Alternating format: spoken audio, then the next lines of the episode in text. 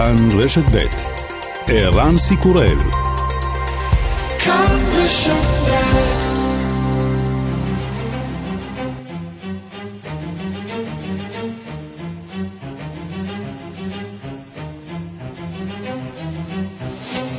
השעה הבינלאומית ארבעה במרץ אלפיים ועשרים והיום בעולם. סופר טיוזדיי, שובו של ג'ו ביידן. Just a few days ago the press and the pundits had declared the campaign dead. And then came South Carolina and they had something to say about it. And we're told, well, when you got to Super Tuesday it'd be over. Well, it may be over for the other guy. רק לפני ימים אחדים הנשיא והפרשנים הכריזו שהקמפיין שלנו מת, אז הגיע דרום קרוליינה והיה להם מה להגיד על זה. הם חשבו שיגיע הסופר טיוזדיי והסיפור יהיה גמור. ובכן, אולי העניין גמור לבחור השני. ביידן מחזיק כעת ב-ארבע מאות ושתיים צירים, סנדרס ב-שלוש מאות וארבע עשרה. We are going to win the Democratic nomination.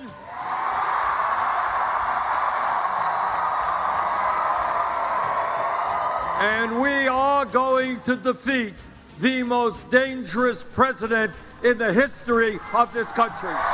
נקבל את המועמדות הדמוקרטית ונביס את הנשיא המסוכן ביותר בהיסטוריה של המדינה הזאת. נגיף קורונה, ארצות הברית שוקלת באיחור ניכר לעצור טיסות מכמה מבעלות בריתה הנגועות במחלה. We're, we're watching Italy very closely, South Korea very closely, even Japan very closely, and we'll make the right determination at the right time. We've cut it off, as you know, with numerous other countries. אנחנו מביטים באיטליה בעניין רב בדרום קוריאה וביפן, נקבל החלטה נכונה בזמן הנכון. עצרנו טיסות מכמה מדינות אחרות. המשחקים האולימפיים ביפן הולכים ומתקרבים ואיתם החשש מפני השפעת קורונה. יושב ראש הוועד האולימפי עדיין נשמע נחוש. The I O C remains fully committed to the success of the Olympic Games in Tokyo twenty twenty. אנחנו נחושים להבטיח את הצלחת משחקי טוקיו ב-אלפיים ועשרים, אומר תומאס באך. As you know, there's not even an international travel ban um, and still not a, a pandemic announced. Um, all the advice we're getting is that the games can and will go ahead. כפי שאתם יודעים, אין איסור נסיעה בינלאומי או הכרזה על מגפה.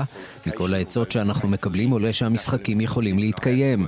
יש בעיות והסתבכויות עם עמידה בקריטריונים האולימפיים, אבל כל המדינות עושות הכל להבטיח פתרון של הבעיה והשתתפות של ספורטאים, אומר דובר הוועד האולימפי. נמשכים העימותים בגבול יוון בין המהגרים לכאורה לכוחות הביטחון. האיחוד האירופי מגבה את יוון. ראש ממשלת יוון קיריקוס מיצוטקיס מאשים את ארדואן. קיטלופורון για να κρύψουν την αλήθεια. Και αυτή είναι μία. Η Τουρκία κάνει πράξη την ομολογημένη απειλή της. טורקיה עומדת באיומה לשלוח עשרות אלפי אנשים חסרי מזל שייכנסו ליוון במטרה לקבל תמורה. אף שהוגדרה מדינה בטוחה לפליטים, היא משתמשת בהם כקלפי מיקוח למטרות שלה. טורקיה הפכה סוחרת בבני אדם לאיחוד האירופי. זה איום אסימטרי על גבולות יוון ועל גבולות האיחוד האירופי. וגם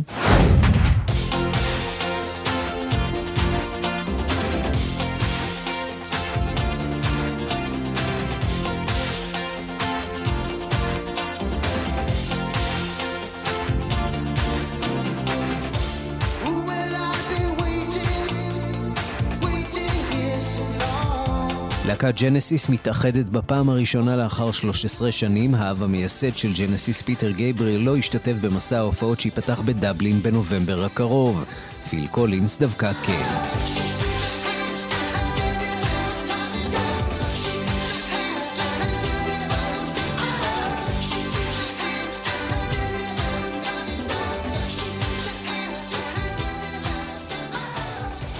השעה הבינלאומית שעורך זאב שניידר, מפיקה סמדרת על עובד, בביצוע הטכני אריאל מור. כבר מתחילים.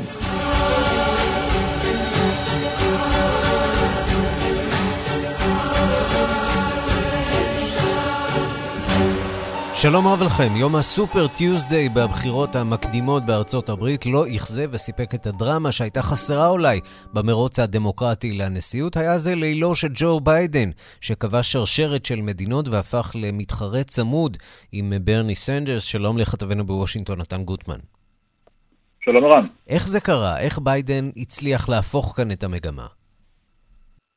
קודם זה קרה כי כבר התחיל להיות משעמם בפריימריז האלה והגיע הזמן קצת להוסיף עניין. כדי שבכל זאת נזכה גם לדבר על זה.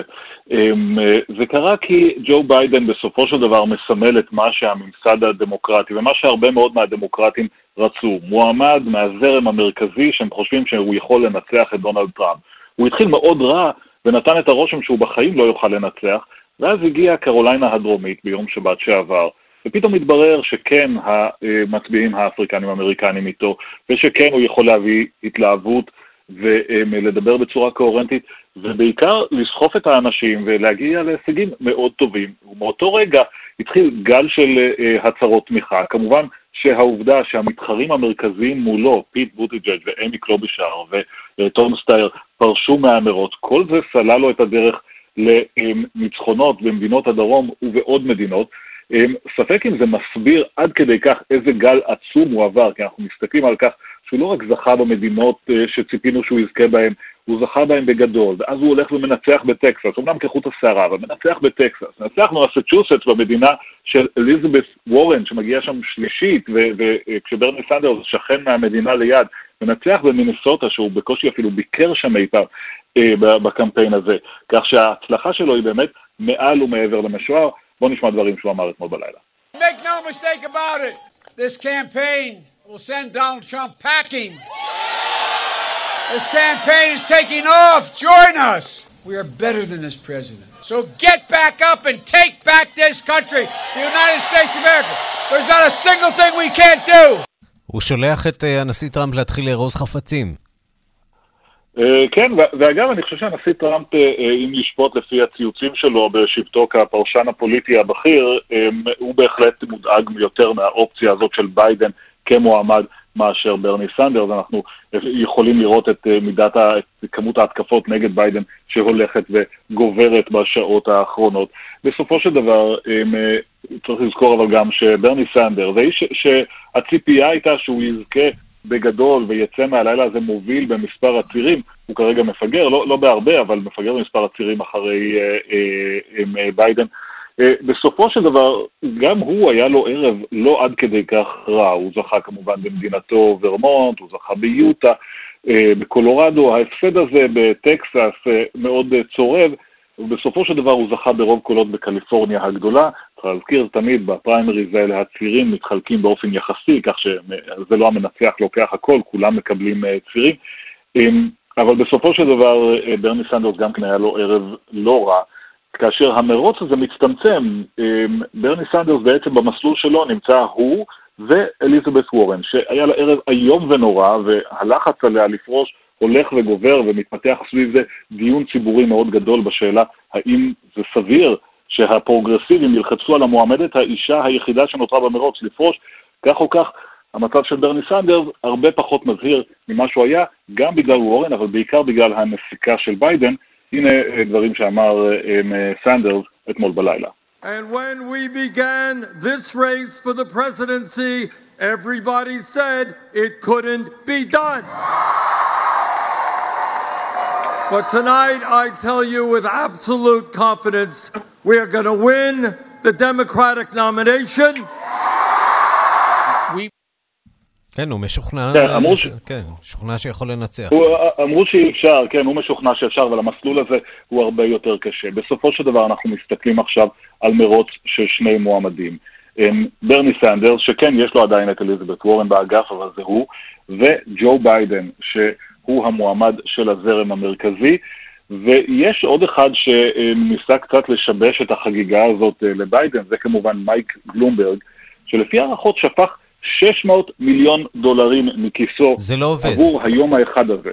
ולא קיבל כלום בתמורה. בתמורה הוא קיבל זכייה בסמואה האמריקנית על ששת ציריה. בלומברג כשל באופן מוחלט אתמול, הוכיח שאולי אפשר לקנות המון מודעות, אבל, אבל זה, זה לא קונה את הבוחרים. והערכה היא שמתישהו כשיאיר השחר הם, פה וכבר מתחיל לקרות, בלומברג יכנס את יועציו ויודיע שהוא מסיים את המרוץ. הוא איש עסקים שלא נמצא כאן בשביל האגו כמו בשביל המטרה, ולכן סביר שהוא יקרא את המספרים ויפרוש, ובכך יפנה את המסלול הזה, מסלול הזרם המרכזי, לג'ו ביידן לבד. בוא נשמע דברים שאמר בלומברג אחרי שהתחילו להתברר התוצאות הלא כל כך מחמיאות. No matter how many delegates we win tonight, we have done something no one else thought was possible. In just three months, we've gone from one percent of the polls to being a contender for the Democratic nomination for president. It means winning this November and sending Donald Trump back to Mar-a-Lago permanently. גם הוא מאמין שהוא עשה את הבלתי אפשרי, מסתבר שכולם חושבים ככה. מה שמעניין לשים לב אצל בלומברג, שוב, בהנחה שהוא אכן יודיע היום שהוא פורש, זה מה הוא עושה הלאה. הוא הבטיח שהוא יעזור לכל מועמד, כי המטרה שלו היא להביס את דונלד טראמפ. האם הוא לוקח את כל המיליונים, המיליארדים שלו, ושם אותם מאחורי מועמד אחד? סביר שזה לא יהיה סנדרס, יותר סביר שזה יהיה ביידן, שאלה עד כמה הוא יישאר מעורב בתור האיש שמממן את המרוץ הזה נגד דונלד טראמפ. נתן גוטמן, כתבנו בוושינגטון, תודה. תודה, אירן. ושלום לפרופסור אבי בנצבי. שלום וברכה גם לך, אירן. ראש התוכנית לדיפלומטיה מאוניברסיטת חיפה, מומחה לארצות הברית. תשים אותנו קצת בפרופורציות, איפה אנחנו במרוץ מבחינת השלב הכרונולוגי? כמה הצירים כבר נבחרו וכמה צירים עוד נותרו? אז קודם כל, אני חושב שקודם כל עברנו, הגענו לקו פרשת המים הגורלי ביותר, ואני קצת חולק על הערכתו של נתן גוטמן. קודם כל, מבחינת הצירים, לביידן נכון להבוקר יש שלוש מאות תשעים ותשעה צירים, לסנדרס שלוש מאות עשרים ושניים, יש סיבובים נוספים בשבועות הקרובים, פלורידה, מישיגן, מספר רב של מדינות, אבל הדרמה הגדולה כבר מאחורינו. יום שלישי הגדול היה יום שלישי ענק מבחינתו של ביידן, ואני חושב שקו פרשת המים כאמור כבר עבר. אני חושב שלא רוצה לומר שנסתם הגולל על מועמדותו של סנדרס, אבל אני חושב שהלילה היה לו ערב נורא והיום. רגע, כלומר, להגיד שהדרמה כבר מאחורינו זה כמעט כמו להגיד שהבחירות כאן בישראל הם מאחורינו, כשאנחנו רואים שבכל שעה משתנה שם משהו ומאזן הכוחות יכול להביא אותנו לממשלה אחרת לחלוטין. אבל, גם כאן דברים בהחלט נפלח, יכולים להשתנות. אבל בואו נפלח גם מבחינת המומנטום. קודם כל, ביידן שב לתחייה ונסק מארץ המתים הפוליטיים בנבדה, שם הוא הגיע למקום השני המכובד, אחרי שני כישלונות מוחצים בסיבובים הראשונים, גם באיווה, גם בניו-המפשר, שכבר הספידו אותו, ראו אותו כבר מינן פוליטי, ולאחר מכן בשבת היה לו המפץ הגדול, האדיר, בדרום קרוליינה, לשם הוא הביס את סנדרס ללא תנאי בהפרש של עשרים ושמונה נקודה חמש אחוזים. עכשיו, מה שקרה ביום שלישי הגדול היה המשך ישיר, אפילו שדרוג של המעמד של ביידן, של בעצם מתוך ארבע עשרה מדינות, הוא סוחף גורף את כל שבע המדינות הדרומיות, כולל טקסס, ששולחת לוועידה מאתיים עשרים ושמונה צירים, וששם סנדרס הוביל בבטחה עד לפני פחות משבוע, כי שם יש ריכוז גדול גם של מצביעים אה, היספנים וגם של מצביעים אה, אפרו-אמריקנים. הוא מנצח אותו בשלושה וחצי אחוזים, גורף כאמור את כל הדרום, ומה נשאר לסנדר שהוביל בבטחה עד לפני ימים אחדים בכל הסקרים, גם הארציים וגם המקומיים? נשאר לו את קליפורניה, וכאן באמת זה התפוח הגדול, זאת המתנה הגדולה, אבל גם שם ההפרש שלו לא היה אדיר כמו שציפו, תשעה אחוזים בסך הכל, והחלוקה של הצירים היא פרופורציונית, ונשאר לו בעצם קליפורניה פלוס שלוש, אחת מדינת הבית שלו הקטנה ורמונט, הוא זכה בה, יוטה וקולורדו, זה הכל. הזכרת את התפוח הגדול, עד כמה התפוח הגדול המזרחי באמת יכול לשנות כאן את העניין, ניו יורק? אני, אני לא רואה שזה, המומנטום הוא אדיר וצריך לזכור לזכות ביידן, הנקודה היא שברגע שהוא הגיע שני בנבדה, ועוד לפני מה שקרה בשבת, באמת המפץ הגדול בדרום קרוליינה, שהוא זוכה שם בחלק הארי של קולות האפרו-אמריקנים, שזה שישים אחוז מדרום קרוליינה, mm-hmm. וזה מדגם מייצג לכל מדינות הדרום, שיש שם אוכלוסייה אפרו-אמריקנית גדולה. אז מה שקרה, הממסד התגייס באופן דרמטי למען ביידן, מתוך חרדה עמוקה למה יקרה עם סנדרס יזכה. זה ברור שיש כאן חשש עמוק שמה, באמת אם הוא יהיה מועמד, שטראמפ יוקיע אותו, הוא התחיל בזה, כקומוניסט מחוץ לזרם המרכזי, הלגיטימי של הפוליטיקה האמריקנית וכן הלאה. אבל ראינו גיוס עצום, מושלים, סנטורים, חברי בית נבחרים. כן, וצריך להגיד שגם מהבוחרים עצמם, אם אנחנו מסתכלים למשל על סקר סי בי אס מאתמול, שישים ושלושה מהבוחרים הדמוקרטים רוצים מועמד שיכול לנצח את דונלד נכון. טראמפ, שלושים וארבעה אחוזים רוצים מועמד שהם מסכימים איתו ב-מאה אחוז עם העמדות שלו, כשהטענה של ברני סנדרס אומרת דווקא העובדה שאני פונה להמונים, פונה לציבור הרחב, פונה כדי לשפר את חייו של מעמד הפועלים, זה יסייע לי במערכת הבחירות, בעוד שג'ו ביידן הוא בעצם עוד מאותו דבר, עוד מאותו ממסד, מנותק, אליטה. נכון, נכון. אז יש כאן שני, שני דברים מרכזיים. א', הסיוט שרודף כצל שצרוב בתודעה של המנהיגות הדמוקרטית, זה אלה התבוסות הנוראות, המשפילות של שני מועמדים שתויגו כליברלים, על, על ידם עצמם, כליברלים מובהקים, כלומר ג'ורג' מגוון ב-שבעים ושתיים מול ניקסון, וולטר מונדל ב-שמונים וארבע מול רייגן. זה צרב את בשרם, ולכן הם בעצם התרכזו, התכנסו מול מועמד שווה להפך, שהוא ממסדי, שהוא קשור לוול סטריט, עם קשרים לאליטה העסקית והפיננסית, בעוד שסנדרס, עם כל ההתלהבות, הארגון המצוין שלו, התרומות באמת מלמטה, התרומות הקטנות, הוא לא מצליח לחדור מעבר למעמד בראש ובראשונה אחד. הצעירים, נקרא להם המהפכנים הנלהבים, עד גיל ארבעים וחמש. יש חלק כמובן מההיספנים, מהאפרו-אמריקנים, אבל כאן בעצם הצליח לחדור ביידן למבצר שלו. אין לו בסיס רחב של תמיכה, ובמובן הזה, אני חושב שהמפלגה הדמוקרטית כגוף, כממסד, היא כמהה לביידן, הוא קצת יראה סימני חיים, ונקודת המפנה הנוספת שלו הייתה בעימות בדרום קרוליינה, שלושה ימים לפני ההכרעה שם, הוא הופיע פתאום רהוט, לא מנותק, לא קבוי. לעומתו, סנדר, שהיה כבר ראשון, היה פרנט ראנר, גילה עצבנות, הוא היה כעסן, הוא התחמק מתשובות, דפנסיבי, לא נתן תשובות למשל על העלות של הרפורמה האדירה שהוא רוצה בביטוח הבריאות, שרוצה ליצור תוכנית בריאות ממלכתית לכל חובה, כמה זה אלה, כמה טריליונים. הוא נשאר מאוד מאוד עמום, וזה הטריד והדאיג. וכאן אני חושב קשה יהיה לעצור את ביידן. הארגון שלו היה עד עכשיו לקוי, משובש, אנרכי, כאוטי, אבל אני חושב שהמומנטום מכאן אתה מעריך שזה ישתנה, ונראה שהממסד באמת עומד מאחוריו, ויש גם עוד נתון, וזה הסופר דליגייטס, אותם נציגים, נציגי ממסד, עסקנים שבעצם זוכים במעמד צירים ללא בחירה, והם התעצבו לצד ביידן? זה ברור, כי זה הרוב הגדול, משום שבעצם לכל הדרגים המקומיים, בדרגים, נקרא לזה מוניציפליים, בדרגים של הסטייט, הם בעצם אנשי, נקרא לזה, ההסתדרות או המפלגה, הממסד הוותיק, וזה ביידן. ועוד מילה אחת, המודל שעמד כאן לנגד עיניו, נדמה לי של עיניה של המפלגה, זה המודל של בני הזוג קלינטון.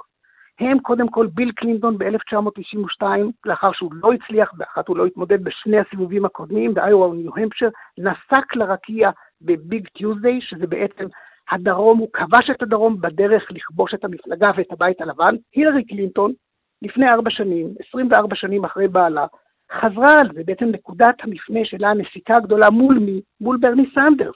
הייתה ביום שלישי הגדול בדרום. הריכוז העצום של קולות, לא רק בדרום, אבל בעיקר במדינות הדרום, נתן בעצם את התנופה, את המקפצה, את קרש הקפיצה, והיום אני חושב, עם מסה כזאת של קולות, ועם התלהבות ומומנטום, והמפלגה שתומכת, פתאום גם מגיע כסף, תרומות, הלוא עד עכשיו הוא יעני מכל המועמדים, ועם הפרישה הצפויה של בלומברג, שמשחק על אותה משבצת, אותה נישה, וההצטרפות גם התמיכה של בוטג'אג' ושל אימי קלובושר, כלומר כל מי שהיה לנישה הפרגמטית, המתונה, העניק את תמיכתו לביידן. אז האימור לא שלך, רוצה. פרופסור אבי בנצבי, הוא ג'ו ביידן. אנחנו כמובן נחכה ונראה. ברור. נחזור אולי להקלטה הזאת בעוד כמה חודשים. עם, אני, מקווה שלא, אני מקווה שאני לא אצלח לאכול איזה כובע, אבל האימור, הייתי אומר, הזהיר, כי ביידן היה האויב הכי גדול של עצמו, עם המחדלים, הטעויות, המעידות, הטרדות הנשים, כך שכרגע הוא נראה המועמד, שהייתי, אני לא מהמר, אבל שהייתי מצביע עליו כאן למועמד הכמעט ודאי. כשהשאלה העיקרית היא, האם כל זה יספיק כדי לנצח את דונלד טראמפ, וגם זה לא ממש ברור. פרופסור אבי בנצבי, ראש התוכנית לדיפלומטיה מאוניברסיטת חיפה, מומחה לארצות הברית, תודה רבה על הדברים. תודה גם לך, כל טוב. השעה הבינלאומית, אנחנו לנגיף קורונה. יותר מ-תשעים ושלושה אלף בני אדם כבר נדבקו בנגיף ברחבי העולם, והמדינות השונות פועלות כדי לנסות לעצור את ההתפשטות. אנחנו אומרים שלום למאיה רחלין, כתבת תחום החוץ. את חוזרת אלינו כמדי יום למעשה עם עדכון הקורונה, הסיפור הזה שלא עוזב אותנו וכנראה לא יעזוב אותנו בחודשים הקרובים. יש שאומרים שאני כבר מדברת מתוך שינה על קורונה. זה הדדי, אני עושה את זה אגב ליומני הבוקר, אז אני ממש מתוך שינה.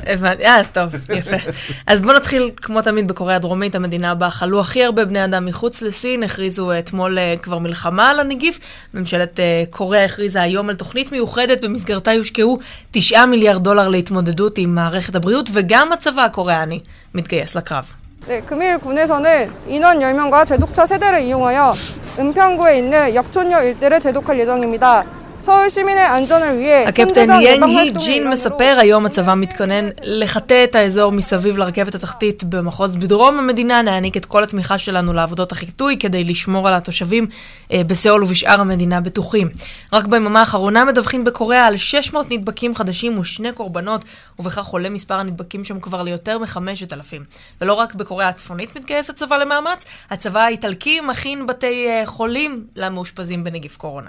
Abbiamo applicato quelle che sono le normative internazionali e nazionali sulle norme di biocontenimento, creando due aree ben separate.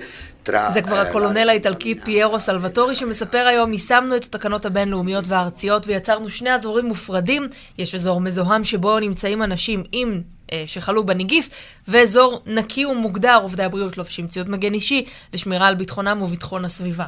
כמעט שמונים בני אדם כבר מתו באיטליה, ויותר מ-אלפיים וחמש מאות נפתחו, נדבקו, ואנחנו שומעים היום שבאיטליה, בממשלה האיטלקית, יש כבר מי שמדברים על האפשרות של סגירת כל בתי הספר במדינה, עד שיצליחו להשתלט על המחלה, ואנחנו רואים שבינתיים הם ממשיכים להפיץ את הנגיף הזה בכל רחבי אירופה, וגם מחוצה לה.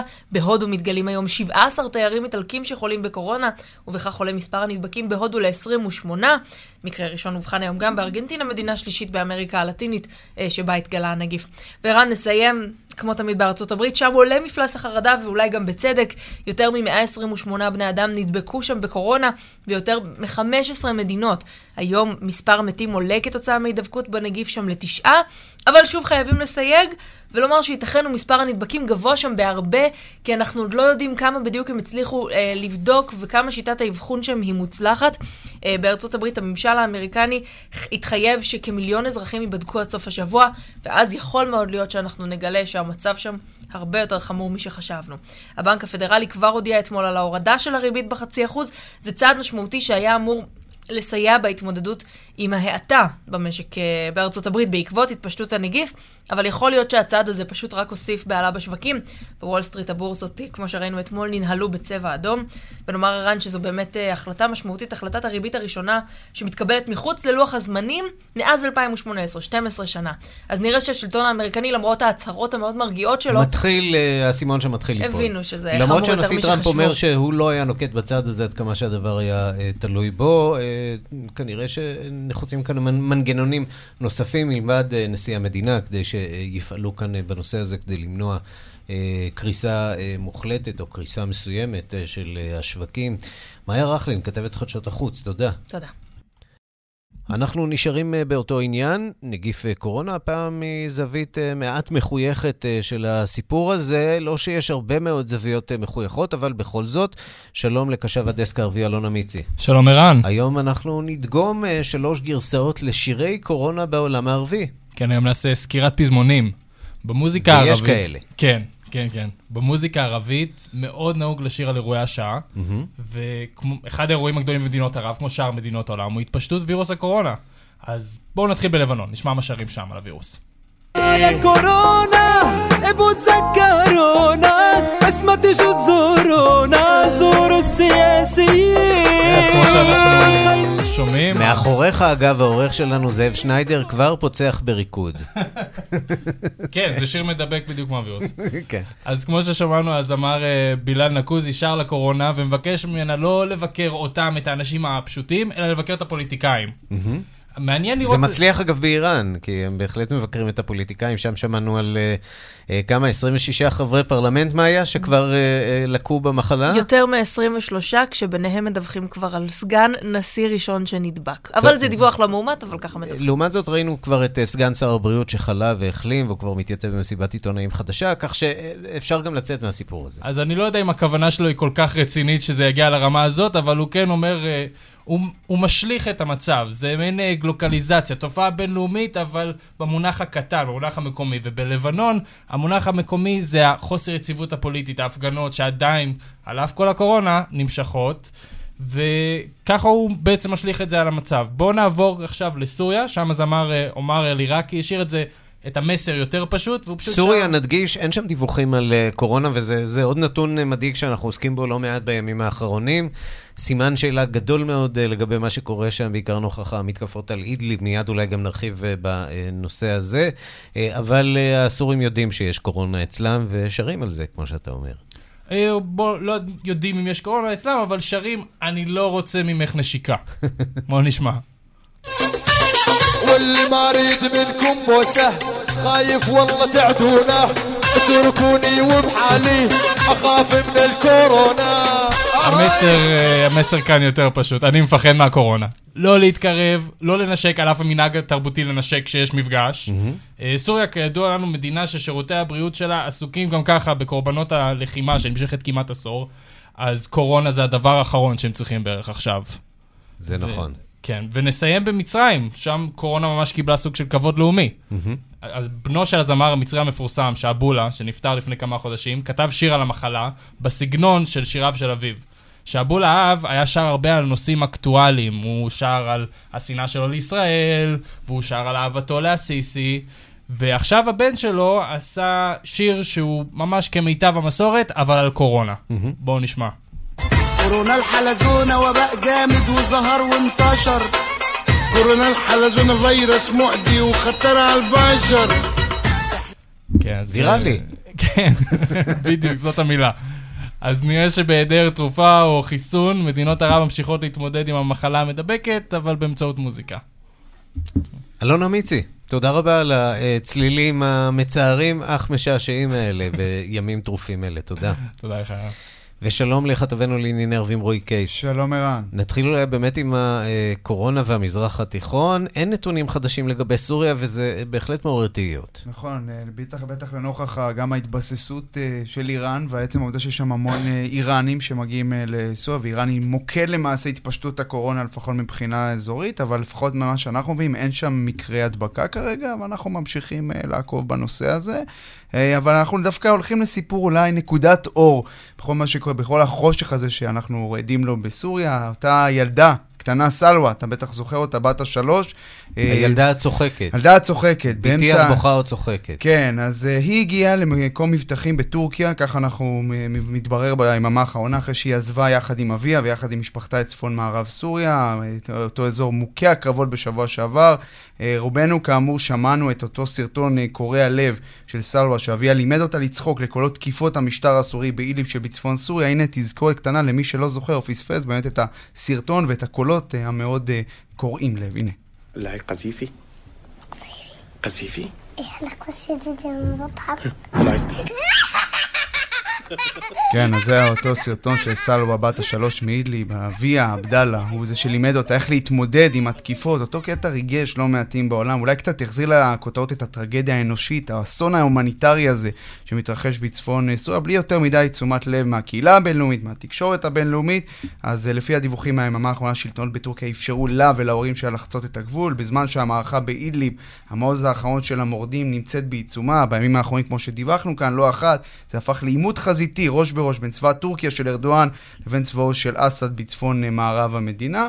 נזכיר שבשבועות האחרונים יש נהירה של מאות אלפי עקורים מאזור אידליב לגבול הטורקי בשל המבצע של אסד וההתכתשות בין הצדדים. בטורקיה יש שלוש נקודה שבע מיליון פליטים סורים עוד לפני המשבר הנוכחי, והיא כזכו כאמצעי הנישה לאיחוד האירופי, החלה בימים האחרונים לפתוח את שעריה לאירופה בעבור הפליטים, בניגוד למה שסוכם עם האיחוד האירופי. זוהי תמונת המצב משם. גם כך נגיד שהקרבות האלה נמשכים ביתר סט, ואולי לסלווה היה מזל ולאביה ולמשפחה, אבל יש עוד ילדים, אנשים רבים באידליב שתקועים בין הגחמות של ארדואן, פוטין, אסד והג'יהאדיסטים, ולהם, בוא נגיד ככה, אין אור בקצה המנהרה.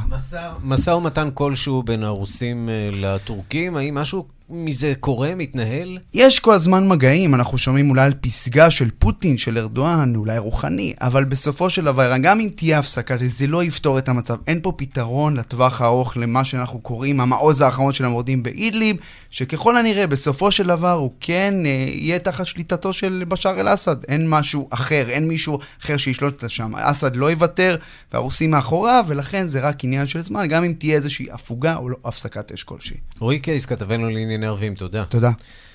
וכיצד נראים הדברים מהצד היווני? שלום לכתבנו באתונה, ז'אן כהן. אה, שלום, לא כל כך טוב, גם היום היו בעיות מאוד מאוד חמורות.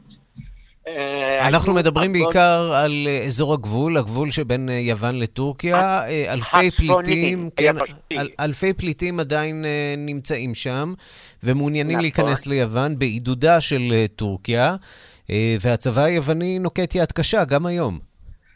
כן, ולא רק הצבא, בעיקר המשמר הגבול והמשטרה.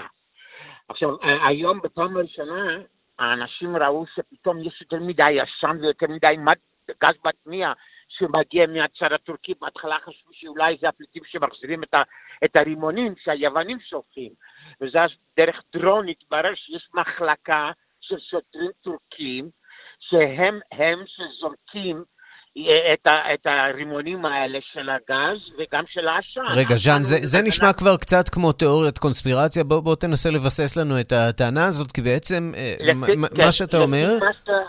לפי מה שאתה אומר, יש כוחות של צבא טורקי שבעצם משגרים, מנסים להסלים את המצב שם באזור הגבול. נכון, וזה עשוי כבר, וידעו את זה גם לפני כמה ימים כבר, והיום יש גם דרון עם וידאו שמראה מחלקה של שוטרים שמנסים לעזור.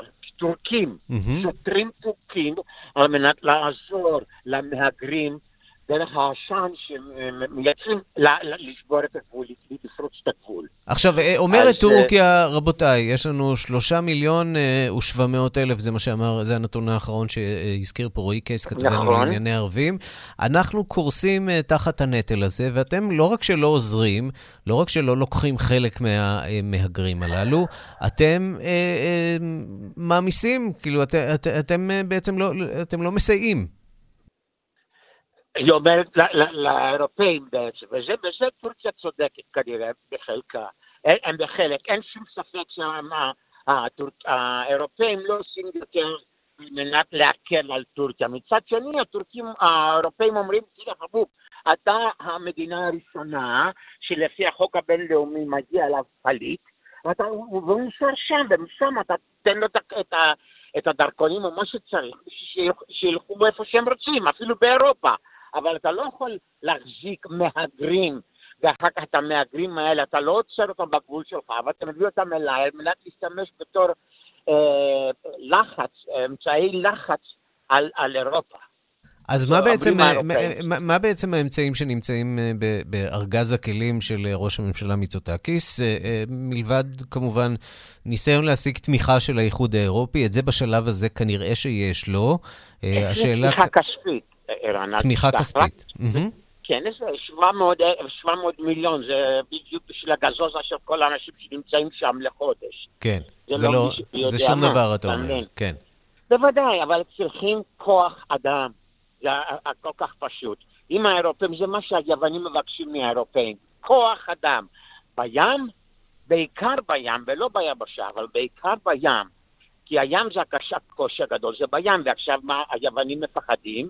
שאחרי שיגמר, כל מה, איך שיגמר, לא יודעים. כל העניין הזה בצפון. אז הטורקים בוודאי יחליטו שהגיע הזמן להביא אותם דרך הים, אם אי אפשר דרך היבשה. והאביב לפנינו, אנחנו יודעים שבדרך כלל שיעורי ההגירה בדרך הים עולים באביב ובקיץ, וגם הסיפור הזה לפנינו. בדיוק, והשאלה היא איך אתה עוצר אותם בים. אז יש כל מיני שאומרים שיש צורה, אתה יכול להגיד שעד כאן זה הגבול שלי, לשים חביות או משהו כזה, חביות, סליחה, או משהו כזה, ולהגיד שברגע שאתה רואה ספינה שמגיעה עם מהגרים, מייל אחד לפני הגבול שאתה שמת, אתה נכנס בפנים ואתה אומר, אני בא להציל לפי החוק הבינלאומי, mm-hmm. אני, אני חייב להציל בן אדם שבתוך הים. אתה לוקח אותם ומחזיר אותם לטורקיה. טוב, האירופים נראה, נראה כרגע שצריכים לשנות את כללי המשחק ואולי אפילו את החוק ההומניטרי כדי להתמודד עם המשבר הלא פשוט בפתאי. הזה, כשבתווך כמובן אותם מיליוני פליטים שתקועים בין, בין, למעשה בין כל הצדדים, בין האירופים לרוסים ולטורקים. תרשה לי משהו פה, ערן. כן. העניין הזה של הפליטים, הרבה מכל אלה שנתפסו עד עכשיו, בכל אופן בצפון, אף אחד לא בא מסוריה. זה אפגניסטן, זה פקיסטן, זה ממרוקו, יש אפילו שניים מסודן. זה לא בדיוק פליטים, אומרים היוונים, אלא זה בעצם מהגרים, אם אתה רוצה להיות פוליטיקלי קורקט, זה מהגרים פיננסיים, כלכליים, אם אתה רוצה להיות יותר בוטה, אתה אומר שזה מהגרים לא חוקיים. ואם אתה רוצה להיות עוד יותר בוטה, אז אתה יכול לטעון שהטורקים סחרו אותם לצורך העניין הזה, לבצע את ה... זה מה שהרבה אומרים, אני לא רוצה להגיע עד דבותית כזאת. אבל יש, כן, תשמע, אם אנחנו מדברים באמת על ירי של רימוני גז, בניסיון לאפשר הברחה של פליטים מהצד הטורקי, זה בהחלט כבר מגיע לצעדים שלפחות בצד היווני יכולים להיחשב כצעדים מלחמתיים, וזה ללא ספק מטריד מאוד, ומגביר עוד יותר את המתיחות כאן במזרח ים התיכון. ז'אן כהן, כתבנו באתונה, תודה רבה לך. תודה.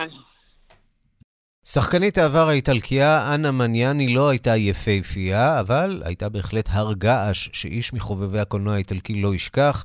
הסרט התשוקה של אנה מגניאני, שעולה עכשיו במסגרת דוק אביב, מספר על החיים הסוערים של האישה המיוחדת הזאת, וזוהי המלצת סוף השבוע שלך, מירי קרימולובסקי. שלום מירי. שלום, שלום ערן. את לוקחת אותנו לאיטליה. לאיטליה מסוכן, אבל לא בזמנים של אנה מגניאני. זה נכון, כן. היא הלכה לעולמה, נזכיר, ב-אלף תשע מאות שבעים ושלוש, בגיל שישים וחמש, והיא הספיקה לעשות לא מעט עד גיל שישים וחמש. נכון, אבל כמובן הסרט שלה היה רומא עיר פרזות, שצריך להזכיר שרוסליני שלימים גם הפך לאהוב שלה, בעצם הם היו בני זוג תקופה מאוד ארוכה, עד שהוא עזב אותה בשביל אישה מאוד יפה, בשביל אינגריד ברגמן, אפרופו פה יופי, אז הוא עושה את זה בתקופה של המלחמה, הסרט הזה בעצם יוצא אל המסכים ב-ארבעים וחמש, אי אפשר לשכוח את הקטע שלה, כן, במיוחד בסוף, את הריצה שלה, איך היא יורים בה, כן, הסוף הכל כך דרמטי הזה, אבל דווקא את פרס האוסקר היא קיבלה על סרט שהיא עושה באמריקה, והיא לא רצה לעשות סרטים באמריקה. הוליווד אה, לא כל כך אה, פיתתה אותה, שוב, בפרט שהיא לא הייתה אה, לא בלונדינית, לא עם עיניים כחולות, אף די גדול. אה, היא מגיעה לשם בשביל לעשות סרט מאוד מאוד מיוחד, כן, השושנה המקועקעת של טנסי וויליאמס, והדבר הנחמד שמראים בסרט, אגב, זה סרט שמראה קטעים לא מוכרים, קטעים דוקומנטריים, יש שם קטע מזה הסוד שלי בארצות הברית, וכמובן כולם עם העיניים המחוסות, ושואלים, את שחקנית? כן. אחר כך אומרים, את אישה יפה? היא צוחקת והיא אומרת כן. שזה לא פייר לענות תשובה כזאת. האמת היא שאישה יפה. היא אישה מאוד מיוחדת, הייתה בעלת אופי באמת, אה, אה, אופי שלא היה להרבה מאוד שחקניות. בוא נשמע קטע מהשושנה המקועקעת. I had married the rose. I didn't know I was going to marry a rose. I couldn't speak nothing in English except for love. Oh love, oh father, I can breathe in this building. Adore, I can breathe in this building where I was married, father.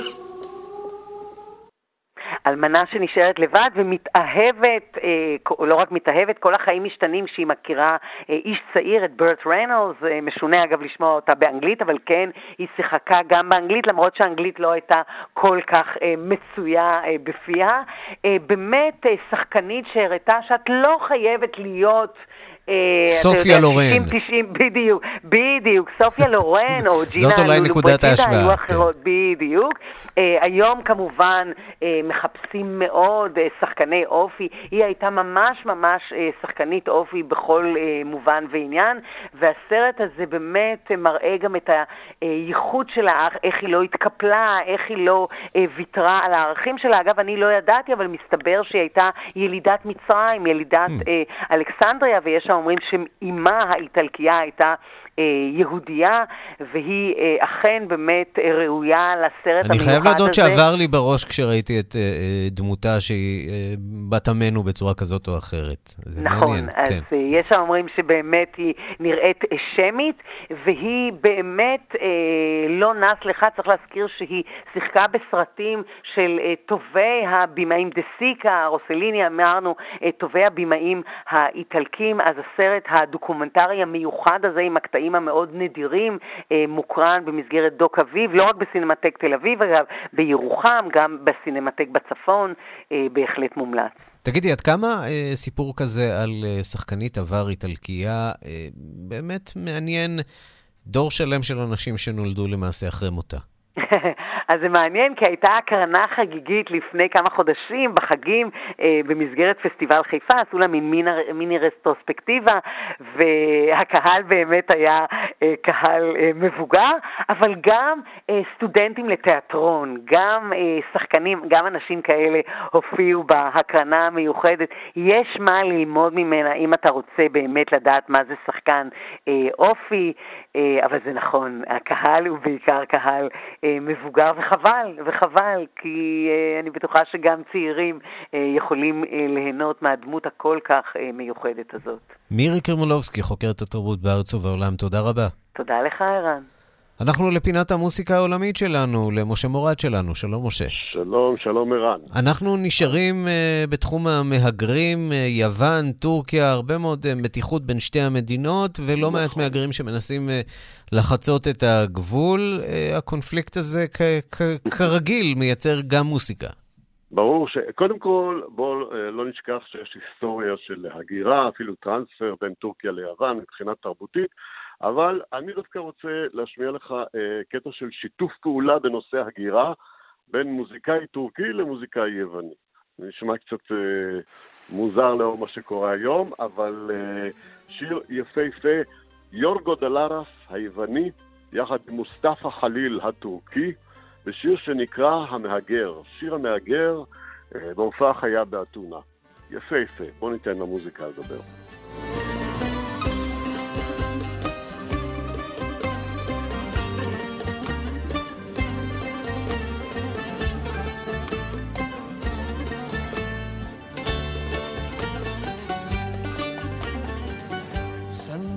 Μετανάστη στη δική σου γη μέρα νύχτα λύνεις μένεις στην πληγή κι όλα γύρω ξένα κι όλα πετρωμένα και δεν ξημερώνει να'ρθει χαραυγή κι όλα γύρω ξένα κι όλα πετρωμένα και δεν ξημερώνει. Είναι גם מבחינת השפות, גם מבחינת השפות, יש גם יוונית וגם טורקית, תכף אנחנו נשמע את הבית בטורקית של מוסטפא חליל.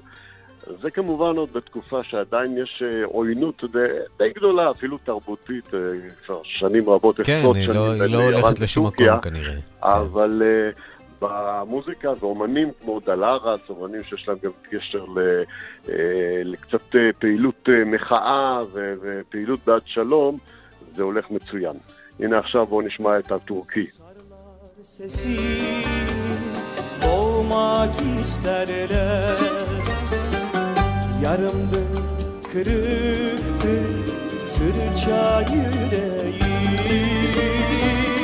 Çığlık çığlığa, yar geceler Kardeşin duymaz, el oğlu duyar בכלל אפשר לדבר על שתי קהילות, שתי אוכלוסיות שמתכתבות יפה מאוד במוסיקה ביניהן. הסגנונות המוזיקליים של יורדי הים מאוד מאוד דומות. כן, ואנחנו שומעים כמה במוזיקה זה מתכתב יפה, הצד היווני והטורקי. גם בארץ אנחנו מכירים את זה, ההשפעות של המלודיות במוזיקה המזרחית. ללא ספק, אנחנו שותפים לעניין הזה. אנחנו בהחלט שותפים לסגנון הזה.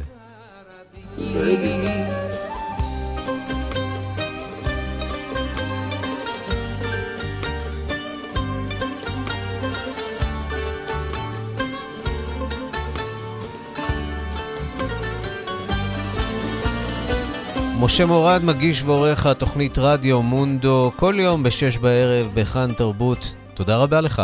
תודה, תודה ערב. ועד כאן השעה הבינלאומית, מהדורת יום רביעי, אחרונה בשבוע. בצוות העורך זאב שניידר, מפיקות סמדר, טל עובד ואורית שולץ, הטכנאים אריאל מור ושמעון דוקרקר. אני ערן סיקורל, אחרינו רגעי קסם עם גדי לבנה, עוד חדשות, תוכניות ועדכונים ישירות לטלפון שלכם ביישומון של כאן, אתם מוזמנים להוריד אותו. מחר בשתיים בצהריים מרחבת עם ערן זינגר, אנחנו נפגשים שוב בשתיים בלילה בשידור החוזר, וביום ראשון עם מהדורה חדשה של השעה הבינלאומית, ועד אז אנחנו בדף ההסקטים של כאן, חפשו אותנו שם תחת השם כאן עולמי, גם באתר או בכל יישומון הסקטים, תוכלו לקבל אותנו בפוש, בלי פרסומות, ישירות לנייד. המשך יום מצוין. Kardeşin duymaz el oğlu duyar.